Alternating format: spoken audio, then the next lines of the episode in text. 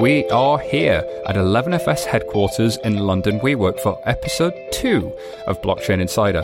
Thank you so much to everybody who made our first ever show a giant success. As we speak right now, Blockchain Insider is number 14 in the UK business podcast chart.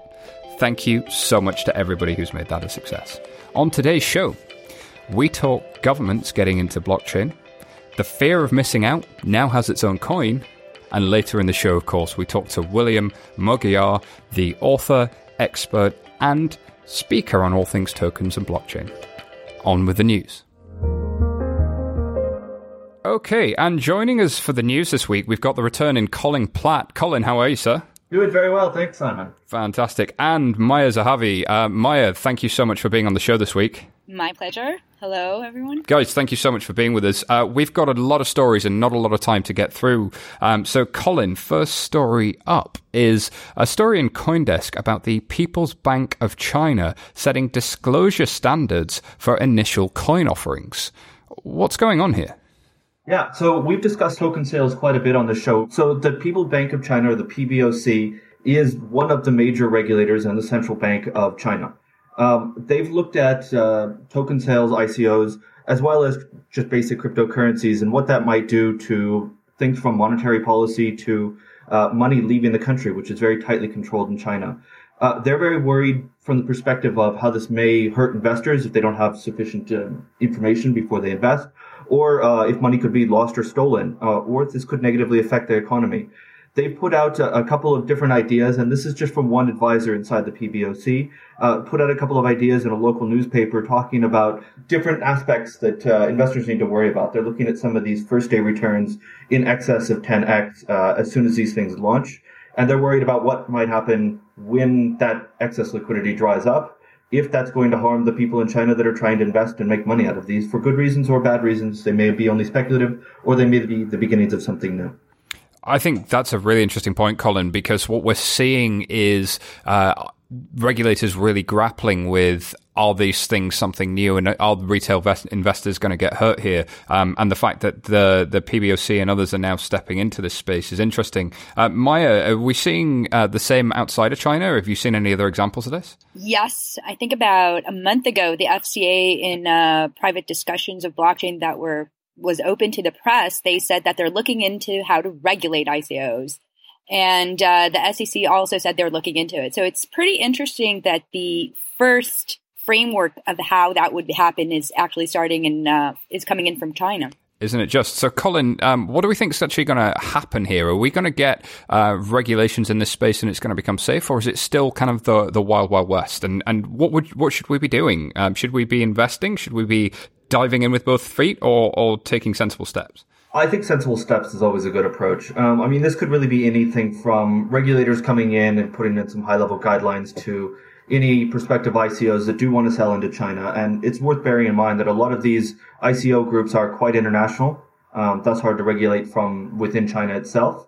And a lot of these have, have taken steps to translate their white papers, their documentation into Mandarin so that it's more accessible for investors even though they may be based in London or New York or Moscow or wherever. So it is something that they do. I think that's the reality of where capital's coming from these days, right? You, are finding that uh, a lot of capital is coming out of Asia. And if what you're raising capital on the back of is a white paper, then your white paper needs to be in a local language. And you raise another interesting point, which is these sales of tokens are by default international. They're not as obviously linked to the region they come from, as it would be with with a traditional security or derivative instrument. Um, open to thoughts there. I think it's really interesting that a lot of these companies are registered in one country, whereas all the people that um, identify themselves publicly on these white papers or so are usually residing somewhere completely different. And the fact that it's the Chi- the PBOC that came out with these uh, regulatory rules of conduct, if you will, it's um, a sign that a lot of Chinese investment money is going into that. While as well, we're exposed to, we see a lot of asset managers starting to buy in and hedge funds funded by Silicon Valley. Maybe that's not where a lot of the ICO money is right now, if it's the Chinese stepping up. So, Colin, are we seeing that the PBOC and China might be setting the pace of what future regulation is going to look like here? So far, China's been really avant garde in their thinking when compared to the US regulators or some of the other regulators around Western Europe. For, for good or bad. Um, I think it wouldn't be surprising to see the likes of China and possibly Singapore uh, leading leading in what these regulations look like. Um, I think it's also worth worth bearing in mind that um, they may not have the same feeling in every in every country uh, because different regulators have different concerns and different approaches to these things. Uh, the other thing I'll just throw in there is uh, the PBC is not the only relevant regulator. Uh, SAFE, the the state agency for foreign exchange in China, is uh, is very important in this as well because it is their responsibility to make sure that uh, there's not too much money sloshing in or out of the country at any point. So definitely one to watch. I've got to move us on, Colin, because there's another regulatory story here as these token sales come at us thick and fast. Uh, the story here, and again, CoinDesk, uh, who've, who filled us up with stories this week, is one where the CFTC has registered a company called Ledger X as a swap execution facilitator, who are the second company to get that type of registration from the CFTC. What is a swap execution facilitator? Yeah, so we know these in the business colloquially as SEFs, S-E-Fs. What they are is very akin to an exchange, like uh, the New York Stock Exchange or the London Stock Exchange, specifically for swaps. And what those are is they are financial instruments that tend to be um, long dated, which means they could last for 10 to 20 years. And they help one investor and another investor, a speculator or a hedger, uh, lock in the price of something. So this could be generally interest rates, it could be the price of a commodity versus a fixed number generally. What this allows is for real big investors to come in a very regulated market and say, I want to trade the price of Bitcoin or Ethereum versus a payment potentially in dollars or in sterling or any other major fiat currency and take that on as an investment inside of a very traditional portfolio. So these could be now opening doors to all kinds of new hedge funds. This could be opening up the doors to uh, potentially anybody that wants to receive Bitcoin on an ongoing basis as a as a payment for goods and services. I find this one interesting, Colin, because the CFTC seems to be kind of leading the way on on a lot of the US front here, um, whereas you'd think it would be the SEC um, that would be most interested in, in what's happening. Maya, what do you think this really means? Does it mean that retail investors are going to get into this space? Does it mean that the institutional space is changing? Like, what does this actually mean? Well, the fact that it is the CFTC means it's not retail investors, right? It's more sophisticated investors that know how to hedge, know how to price, and are following this big rise in the returns that crypto had in the past six months. And they want in on the game and they want to hedge it because of the volatility of, of the of the currencies. However, there there is still some point in terms of how are these uh, instruments going to be priced? How are they going to be evaluated? And is the cryptocurrency market mature enough for these uh, financial instruments in, in as it's in itself? The other more interesting part, and you alluded to this, is the CFTC. I mean, they have been stepping up their game in the past three months. They have a new innovation lab. They're looking into blockchains, how to regulate it, how to play along with it. Located in New York, meaning a ton of blockchain and crypto startups, and trying to see how they can work with that and what they can authorize and what framework they are going to need. So I was talking to um, some senior folks in the industry earlier today over lunch, and I was kind of suggesting that uh, the idea here that uh, they may be trying to look at um, kind of regular costs and efficiencies and trying to build slightly faster horses, whilst actually what's just happened under the CFTC is somebody's driven a car onto their lot, um, because now you have regulated bodies by the CFTC who are trading in crypto assets. And actually, if you're going to build a new asset class in future, would you build it as a crypto asset or a token, or would you build it as a traditional financial instrument? The genie may be out of the bottle here. And what's really interesting about it is that the old market kind of respond to blockchain um, and try to implement all these blockchain strategies. And it might as well come from the crypto community bringing in new kinds of asset classes, pig to commodities, to futures, to equities on the sly and just opening it up to hedge funds at first and not necessarily clearing houses and uh, and, and, traditional banking. I was going to say that said, uh, it's really interesting that um, a lot of this is coming kind of from that outside community because it is a greenfield. But it's worth noting that the CME is also taking a very keen interest in this, as well as the the Nasdaq and several other big uh, market infrastructure firms. So it's it's not solely the the wild west of hedge funds in the Cayman Islands or anywhere. Uh, there is a lot of stuff happening across the market, but it is really encouraging, I think, to see uh, cryptocurrencies in their own right, not just the blockchain technology being taken seriously. I, I would agree. I, I, think it's been very financial services heavy as this show from the start, but I think actually it does touch every industry. And if we can really find a, a way in which uh, the financial services world moves from the old technology to the new, rather than just trying to replace the old with something slightly newer, uh, I think that sort of Trojan horse of people just start adopting this new thing in the corner is is a possibility that a lot of people hadn't really considered. But uh, that's what I think this this story may mean. Um, but in the more traditional space, Colin, we did see that 22 banks joined Swift's blockchain trial. Swift being the kind of organization of payment banks. Um, it's sort of 19,000 banks in the world on the Swift network, I believe, or, or 100 and something. I can't remember what the number is. A lot of banks. And this is for about improving reconciliation. Can you talk a little bit about the concept of, of reconciliation and why banks might want to improve that? Yeah, so uh, the way that Swift and um, the uh, correspondent banking system works is, is, really odd, especially when you start to, to grok the idea of what blockchains are. Um, so effectively, the way that money moves between, let's say, a bank in in the UK and a bank in Mongolia is there may be three or four different steps before your money leaves London and ends up in Ulaanbaatar. That what happens is effectively a bank with connections, let's say, between the UK and China, uh, receives money in one side and then ups their balance for a bank in Ulaanbaatar that's held inside of uh, Beijing what they're looking at doing is is not necessarily replacing that entire system, which in itself sounds very complicated, and it is. Uh, they're talking about the messaging system, and that's actually where Swift is responsible.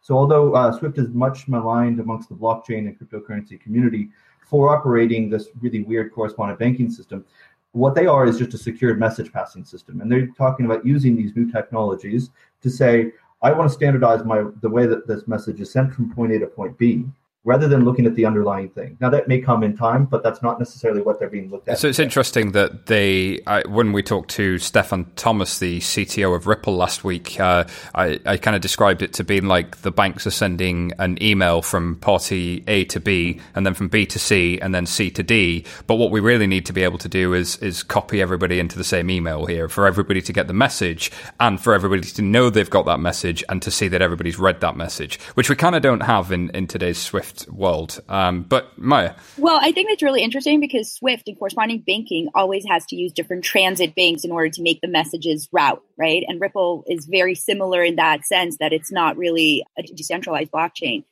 However, we've been looking and seeing that even the design of the blockchains themselves, if you want to send assets from one person to another and all the corresponding data, it always is going to come into incoming, outgoing messaging system via the blockchain what that standard is, you're going to need um, an entity like Swift in order to be able to reconcile what the standards are. So this is a very welcome approach. I just think it's very initial. There's still a long way to go, and notice that this is fabric. Indeed, it's it's definitely using the kind of more conservative versions of the flavors of blockchain that are out there, and it's definitely something where it's it's focusing on potentially more in that faster horse category than in the the truly revolutionary side. But maybe that's what makes it credible. Maybe that's what means that everybody will adopt it, and maybe that's what uh, means uh, it has a chance. And I think this is the, an interesting position we find ourselves in that the two sides could converge. The question is whether this is going to be one of those beta VHS discussions in terms of standards on messaging on blockchain? Um, is it going to be whatever most of the financial institution agrees to, or just like we were talking earlier about um, the CFTC, is it going to be just something from the outside, greenfield innovation that is going to take off? And that's the card where all the I think if I'm in a bank, I'm more worried about the greenfield stuff um, because that's the thing you don't know about, um, and that actually trying to do kind of uh, the efficiency stuff is is you know a really easy business case to make. But looking outside of that field of view, um, you you definitely get some fear of missing out. And uh, I want I want to finish on a story here about fear of missing out because this is uh, something that we saw this week. There was the launch of FOMO Coin. FOMO for the uninitiated is the uh, acronym for fear of missing out. And FOMO coin is a 100%, I think, uh, spoof coin uh, designed for people uh, really as a commentary on what we're seeing in the, the whole token sale cryptocurrency space to say that a lot of people have been rushing into the space and we could launch any old coin and people would buy it. Um, and yet another uh, initial coin offering is live. Get it before it's too late with the uh, countdown to when it goes live. And it seems like they've already received some money. I mean, what are your thoughts on this one, Colin? I, I found this one quite funny a lot of these things have been very new, unique. We're getting some great ideas that wouldn't necessarily have seen the light of day before, and not all of them will succeed. But the the sums that are going into this are just enormous. And although we may be losing more money in high profile collapses of unicorns, a lot of these are going into companies that have maybe two or three people who maybe have never even met before in real life, uh, just set up a website and go out and raise 10, 20, 50, 100 million dollars. Um, this is this is kind of tongue in cheek capitalizing on that. And a lot of people come in uh, just to laugh at these things and say, sure, I'll throw you $10. Um, and that's how they get a ton of money. I mean, there was another one that came out called the uh, useless Ethereum token, UET. Josh Cincinnati a few weeks ago came out with uh, Ponzi ICO. Uh, a lot of people are capitalizing on the fact that they don't really see the value in a lot of these things. And it's true, as I said before, not all of them are going to be unicorns but it's it's silly to see where this has taken us in life. And um, I think a lot of people who've been in this from the early stages, when the big projects were raising two, three, four, five million um, outside of Ethereum, which itself raised only 20 million, only 20 million, um, and was a very developed project as an ICO.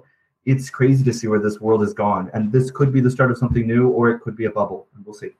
I think the original FOMO coin was Dogecoin on Mastercoin back in 2014. I mean, we've been through this cycle before.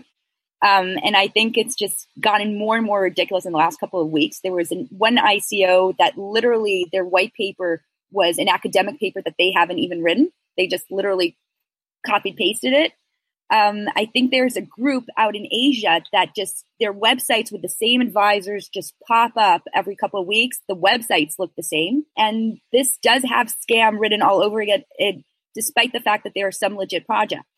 And uh, I find it terrifying. I'll, I'll, throw it in there, Maya. There are companies out there that now will set up everything you need a turnkey solution for an ICO. So you go and pay them 200 bitcoins and they will launch and do everything to help you raise 10,000 bitcoins or whatever it is. The one thing this system is missing is despite the fact that we've been talking about how greenfield is, it's pretty amazing that the community, the crypto community hasn't come up with a third party to kind of assess what these projects are, who these people are, who their advisors, what is really um, in the white paper, how much of it is feasible beyond different Twitter rants. And I think we've been starting to see some more established initiatives in this sense from consensus on one hand and some Microsoft and Deloitte partnership looking to audit ICOs. That that um, auditor standards, best practice kind of space is definitely evolving, and I know when we speak to William later, we'll have some thoughts on that. But you're right. I, have spoken to a number of folks who fear that ordinary people on the retail side are getting burned, um, but also institutional capital is now coming into this space and can't tell a good ICO from a bad ICO because they've all got funny names, uh, they've all got a white paper, and it's all speaking gobbledygook. Like how do I know what I'm investing in here? I need to know who to trust. Um, and the traditional auditors and legal firms are definitely seeing an opportunity here. And I think there are some good examples of that being done right. Uh, guys, I've got to call this one to a close. We're up against it on time. Uh, really appreciate you being with us here on uh, Blockchain Insider for another week, Colin. Where can people find out more about what you do? Uh, Twitter, Colin G. Platt.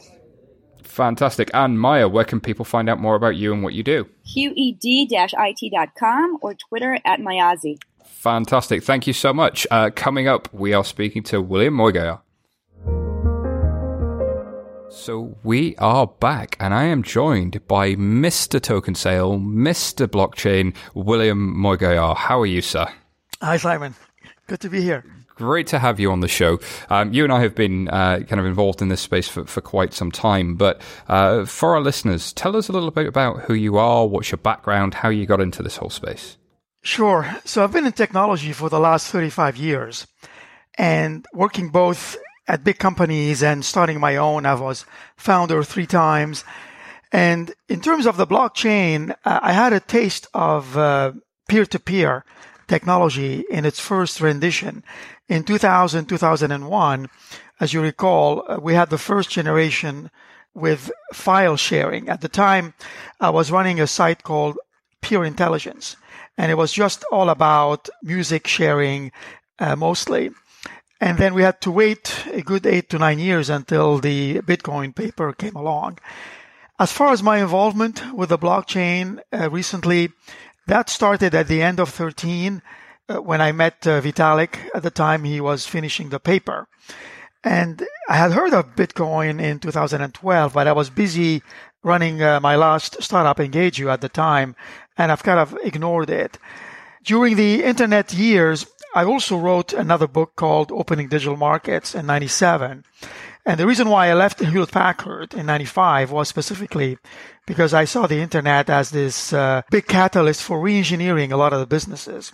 And when I saw the blockchain in 2013, I realized that we have another internet on our hands here uh, that was going to be very important in terms of what it's going to change business wise. So I started to immerse myself into learning Uh, the technology. Uh, I got I got more excited obviously when I learned that there was something called blockchain behind Bitcoin. When I first heard about what was going on, I thought of it as a cryptocurrency. That wasn't too exciting on its own.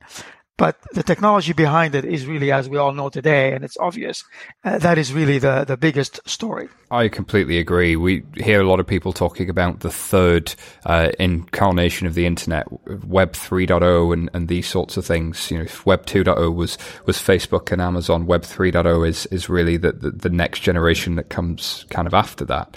So, so where do you think we're at in the evolution of blockchain, DLT, but given your experience in the internet kind of revolution, are we are we there yet? if I can be the kid in the back of the car briefly. Yeah, I mean, I've I've said, I mean, we were still early, and you could almost uh, wind the clock back 20 years, almost to the day. And some people will argue, yeah, plus or minus, but I think we're probably at 19 in 1997, more or less. Not a lot of big companies have jumped onto the blockchain bandwagon in a in a serious way. There's lots of experimentation at the enterprise levels, as you well know. Obviously, you've come from that background. But I'm talking about the big financial players. Uh, I'm waiting to hear uh, big players like uh, the NASDAQ and the New York Stock Exchange and others really jumping both feet uh, into it. Right now, they have a toe in uh, or a little bit of interest. But I'm waiting to hear uh, those big exchanges, for example, allowing cryptocurrency to be there as a as an asset. I mean, I want to see a recognition of the fact that the crypto asset is not this beast. Uh, it is something that is just another asset that is recognized, and and I think that would be a turning moment as we see bigger players uh, get into it completely. We've seen uh, paper assets, paper contracts for centuries, and now we have these native digital assets, and they, in a lot of ways, behave quite different. And in a lot of ways, they're quite new to a Nasdaq or a London Stock Exchange or a Deutsche Börse, etc. Um, but they could be really, really exciting in, in a whole bunch of ways. Um, so you use the term kind of crypto assets. Um, we've talked about token sales a lot on the show. I really appreciate your definition of a crypto asset and a, and a, token sale because I think you've been in this space for a little while. Um, you've got a, I think, a very clear uh, mental model of, of what that looks like. Sure. Crypto asset, I think, comes in two flavors. One is a value, uh, something that has value that has been created on the blockchain, meaning that it lives on the blockchain as opposed to in a database. Traditionally, everything we do has a representation on a database somewhere that a bank owns or somebody owns that uh, can point to it and says, Hey, here, this is it. Somebody owns this and this is the value for it. So a, a crypto asset is, is, is that new type of value representation that instead of being on a database is on a blockchain. The second aspect, the second variation on that is something that already exists, but that has a, a proxy or that has a, a link up to a blockchain where we recognize that this value exists in the real world. But what if we were able to have a linkage uh, that would live on the blockchain that, that would be an accurate representation of that asset? And the reason why we're doing that is because blockchains are going to be a lot more efficient in terms of the transaction power that they give us, a lot more efficient than databases. Uh, every time you uh, send or receive a transaction that starts with a database, in more cases than none, there will be many hands touching it in the middle. There will be many databases that have to synchronize with each other. And the blockchain's promise is that we all are synchronized from the beginning because the ledger is shared by everybody. So that, that I think is a very important aspect. Chaining into the token sale, I mean, the token is another representation of value, uh, but now it is tied into a business model. So the idea is, uh, what if we empowered users to be compensated for actions that they accomplish as part of a marketplace, as part of a product, as part of a service. Uh, so this is something that we, have maybe the closest thing that we've had to it maybe was uh, loyalty points uh, or co-op uh, institutions where the members also are recipients of the benefits. But now we are taking it to another level where we can imagine that the benefits that accrue from a network or from a marketplace can be now shared by, by all of the participants and not just by a central uh, force that uh, takes all of the profits and leaves the users with uh, just them giving stuff but not getting it back. And uh, the example that I give a lot is that of, a, of Facebook, for example, where if you think about it, we give our attention to Facebook on a daily basis. The average user spends an hour a day on Facebook. We give them our attention. What do they give us back in return? That is monetary. Nothing. They take our attention and they monetize it via advertising that they resell and they make the bucks. But we are not making anything. And there are many, many jobs, many places that we are spending time or doing some kind of work. And Alvin Toffler was the first person that coined this term as the third job. We all have had third jobs in the past 10 years. The first job being one uh, that you currently have where you get a paycheck for. The second job being taking care of yourself, of your family, of your house, doing the dishes, cleaning. And the third job is the job that others have given to us. Whether it's online, mostly, or you're booking a ticket, or spending time on Facebook, or writing content uh, that others want you to do, but we haven't been paid for that job.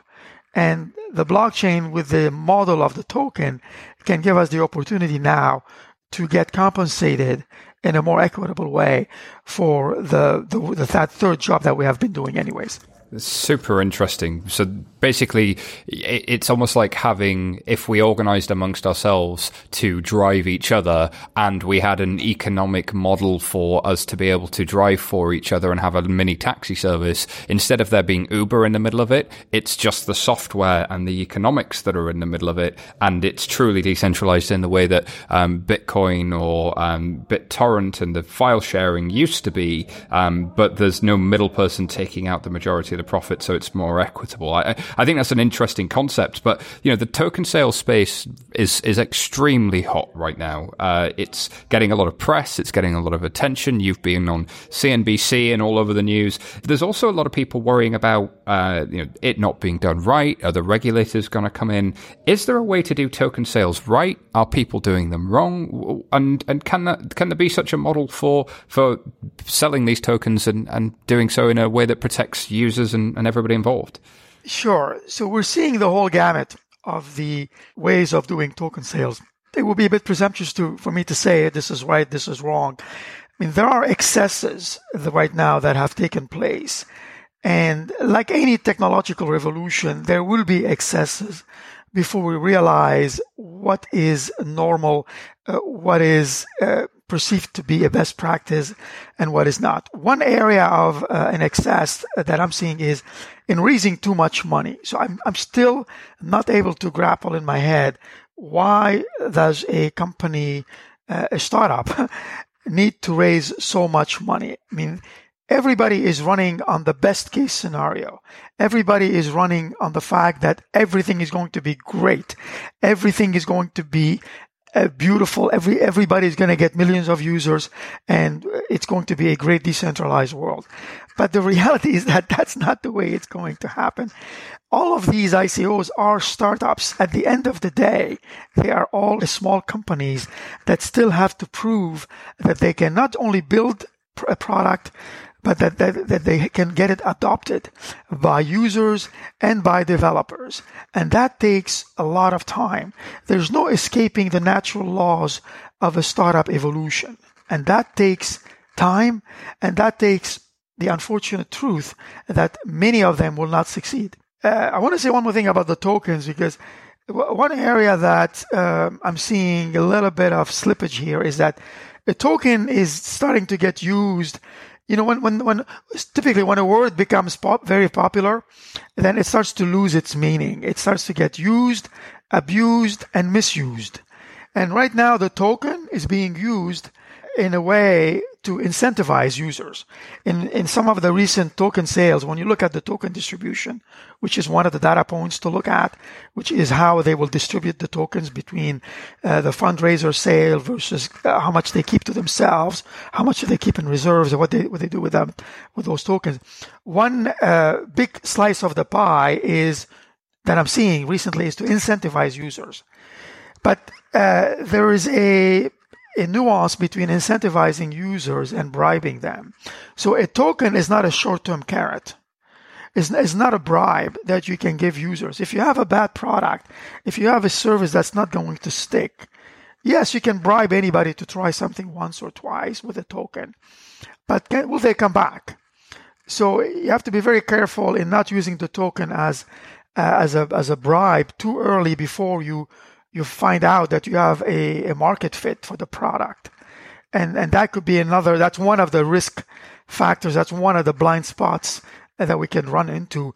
Uh, imagine a company has set aside a bunch of tokens to incentivize users and they, they issue them and they give them to users. Users come in, they once or twice, once or twice, and they never come back. And, and that would be. You know, that yeah. makes complete sense. That makes complete sense, William, that you could potentially see people um, buying these tokens purely for profit, which I think we see a lot of. Uh, we see people buying the tokens and dumping them shortly after they've been raised. Um, and we see people raising lots of money without necessarily a plan or, or any guarantee of quality of product. Um, and now I'm starting to see people saying, well, okay, we're actually going to raise this, uh, this lump of, of cash up front, and then we're going to drip feed that cash cash out of a foundation that will hold the funds that we've raised to an operating company, and that operating company is allowed to build the the next stage of the product if that product reaches certain milestones. If not, something philanthropic will happen with the money, or there'll be some governance model wrapped around what happens with the money. Because you can see that regulators and investors would say, "I'm buying this thing based on that I think the price is going to go up, but am I buying this thing because I actually think I'm going to use the service in the future and I'm going to need those tokens?" I always think of them as being like fairground tokens or like passes. You can take this little token and then you can you can uh, go on one of the rides at Disney World. But actually, if I buy it now, it's ten percent of the cost of what it would be in a year's time. So buying a whole bunch of them now makes complete sense. But if the ride at Disneyland never gets built, then what's the point in my token? That's correct. At this point in time, valuations are far ahead of value. And there is a fuzziness between the actual usage and the utility of the token in reality, because the reality always uh, comes later. Right now, again, we are running on a lot of optimism and on the best case scenario that everything is going to be great. Another uh, risk factor that I'm uh, sensing here is uh, at some point in time, there is a lockup period that expires. See, a lot of these uh, ICOs, a, a big part of the funding has has been coming from uh, from other hedge funds or wealthy investors, and in many cases, the pre-sales have a lockup period. A lockup period being anywhere from six months to twelve months, typically. Uh, so you have to watch for when does this lockup period expire, because I can tell you for a fact, all of these funds are looking for a profit, and they will start to sell a part of uh, what they've invested as soon as the lockup periods are able to give them the liquidity that they are looking for. So this is why right now there's not a lot of transparency into uh, when these lockup periods expire, but you can pretty much kind of go six months ahead after the sale has happened and assume that there, there will be a dip in the, those prices unless the ICO is doing some great work and that, that, there, that there are buyers that come into the rescue and, and buy those tokens. Um, so right now there's not lots of transparency in figuring this out. And uh, I have an initiative that I'm working on uh, that I'm very close to, uh, to talking about, uh, to, to, releasing, where there, there will be more transparency uh, in terms of knowing exactly what these companies are doing. I think it's going to complement what's already uh, out there. It's, it's very difficult to go and find out the, uh, the information. I mean, I, I, I, I, just spent the last few days. Um, I, I, knew that June, for example, I'll give you a data point that I'm going to blog about later today. I, I was, I knew that June of 2017 was a turning point in terms of the total token sales. So I took it upon myself to find out how I wanted to know how much was raised in June specifically. And it took me hours and hours. I just completed this last evening. Uh, and finally, I have that count. And nobody had done this uh, in a very thorough manner. Uh, so the count for June is $566 million have been raised in ICOs by 34 companies. So I said earlier on, at one point in time, we're going to have one a day. So we are now at the point where we have more than one a day. So before it was like one every week, one a month before that. So at this point in time, the headlines are still there for when an ICO happens. But pretty soon we're going to have two a day and three a day and five a day. And it won't be the headline anymore. And I think we're heading to that point.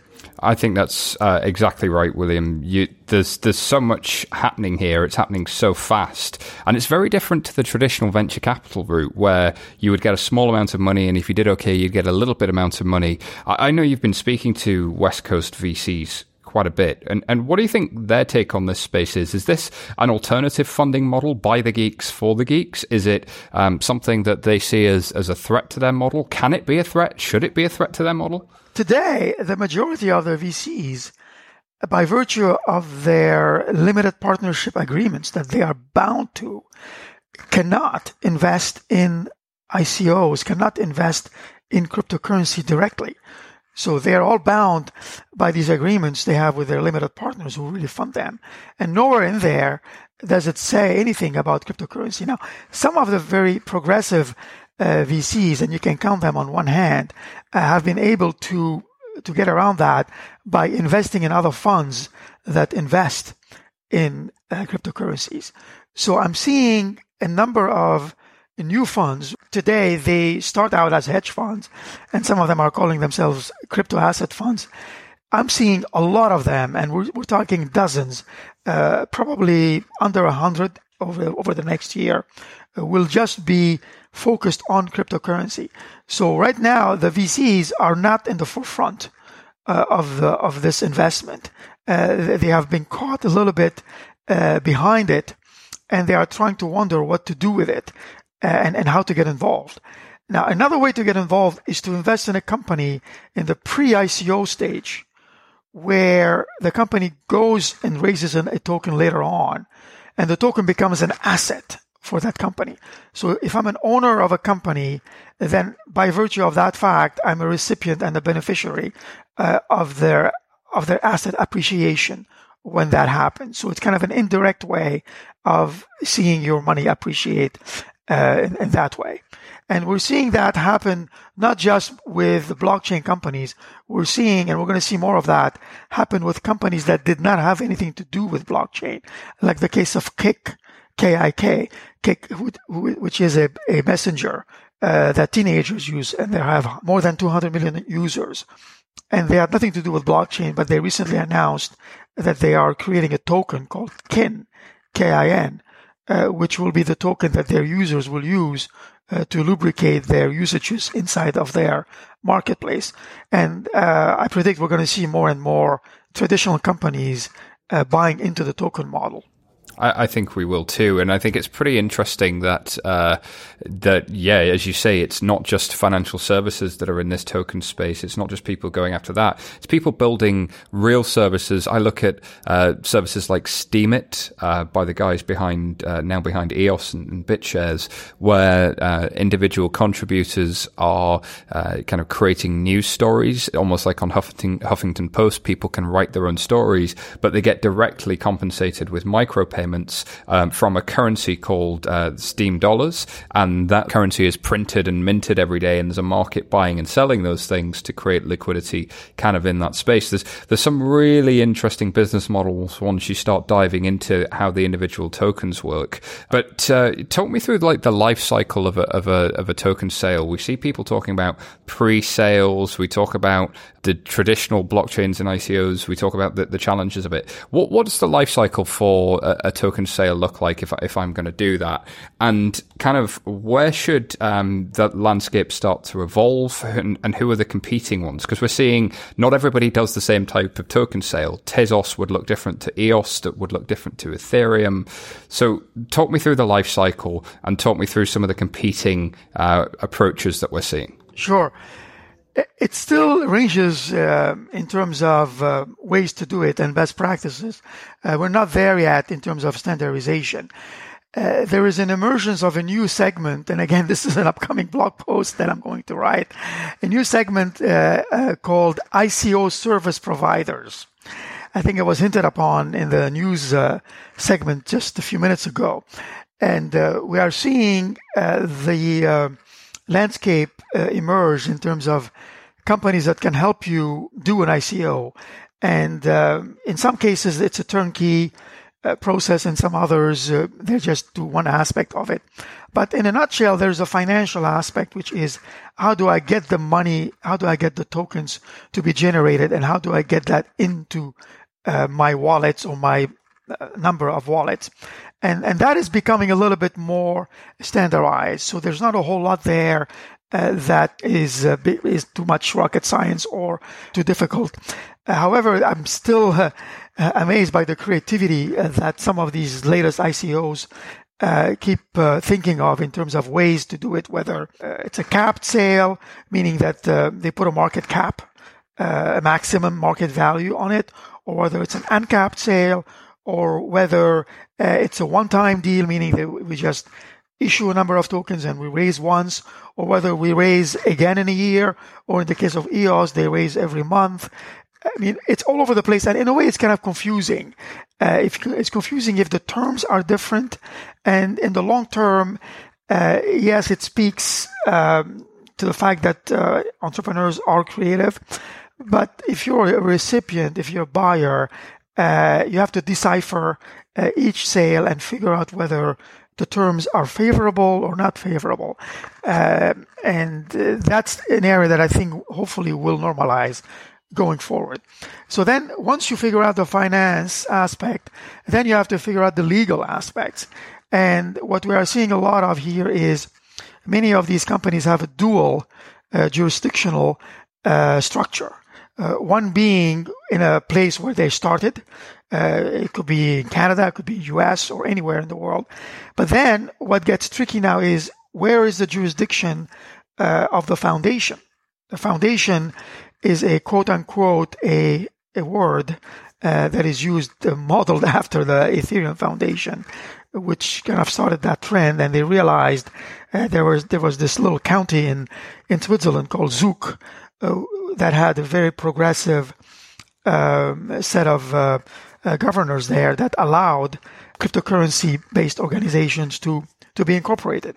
So they are kind of like the Delaware uh, in US speak terms. Uh, they are like the Delaware of the cryptocurrency world. But they're not the only ones. I mean, Singapore has done a very good job as well recently to attract these ICOs in terms of where the uh, crypto jurisdiction is going to be uh, based. I mean, they want to be in, they need to be in, in, in places that are friendly to these jurisdictions. So once you figure out the legal aspects and the finance aspects, then you have to figure out uh, the role of the token. And this is something that sometimes is uh, overlooked, at least uh, from a thoroughness perspective. And uh, I've written at length at that. I call it tokenomics. And uh, you have to really have a very clear view about the token usage and its value and its utility. And yeah, at the beginning, it's like a theory and you have to prove it and you have to iterate on it in the same way that startup iterate on their products. So now the problem here is that uh, you have to iterate on your product and you have to iterate on the token usage. So that leads to the other aspect of a successful ICO, which is the product itself. And sometimes it starts with a, with a white paper. It means that the product may or may not have been developed yet. And sometimes the white paper comes at the same time as an early product. But then that's a, that becomes very important. And sometimes it's, it's an alpha product or a beta product because the company did not have the money to uh, hire engineers. Um, I've seen ICOs raise money with two people only. So then now you have to talk about creating a company. You have to talk about hiring people and, and how you will just get back to work and develop the product and put it in the hands of users. And that can take a year to two years. And that's the part that a lot of companies underestimate. I mean, Ethereum did not happen over overnight. It's it's been it's been in the works for uh, for a good three years. Yeah, Ethereum took a little while, and it's it's been successful, but it's also definitely seeing its scaling challenges, which we see with every VC funded product, right? I mean, this is not a, a, a thing that's immune or uh, something that you don't see in in other sectors. But uh, yeah, just because you've raised the money doesn't mean that the battle's won. But usually, raising the money is something you do after the product. So now um, there's a whole bunch of things you need to to think about, as you point out there about what jurisdiction is going to be best, what structure your company needs to be, how's your, I love the term tokenomics, the idea of that you've really got to think about the economics of how your token is going to incentivize users, build a market. That's something that people building products just haven't had to engage with before. And then lastly, of course, you're thinking about um, how do you make that um, product successful and gain adoption so that this amount of money that you've raised actually pays back investors and uh, that you've not just kind of walked away uh, having having taken a load of money and not delivered anything. Um, William, I think I got to ask you the final question because we're up against it on time. Surely we're in a bubble right now. Surely it's 1996 all over again, and we're going to see pets.com and we're going to see all kinds of, of bodies on the floor. Do, do you think we're in a bubble? Well, we, the thing with the bubble is that you won't know you're in it until it happens. And you're going to look in the rear view mirror and say, well, yeah, this just happened. The bubble is not going to give any warnings that, hey, now it's going to be, uh, something's going to happen next week. So it's going to happen uh, either via a uh, an event of some sort or via a um, dwindling of the value of all of these cryptocurrencies. But this kind of follows the model of uh, uh, Carlota Perez, which she talks about the fact that all of the technological revolutions go through two phases, the installation phase and the deployment phase. And the installation phase is the early phase when the technology eh, is just being installed and, and played with. And then the deployment is when everybody starts to adopt it. But in between, there is a crash that happens and there is a reset because we don't know necessarily what the boundaries are coming into it. We need to push uh, all the limits that are possible uh, in terms of what can we do with the blockchain, what can we do with tokens before we realize what we cannot do with it. Uh, in a way, the, the, to- the, the bubble will be a, a good thing that will happen uh, w- whenever it bursts, because when it bursts, it's it's going to to flush out uh, the trifecta of bad things. The bad actors, the bad ideas, and the bad companies will all be flushed out and and be, will be gone.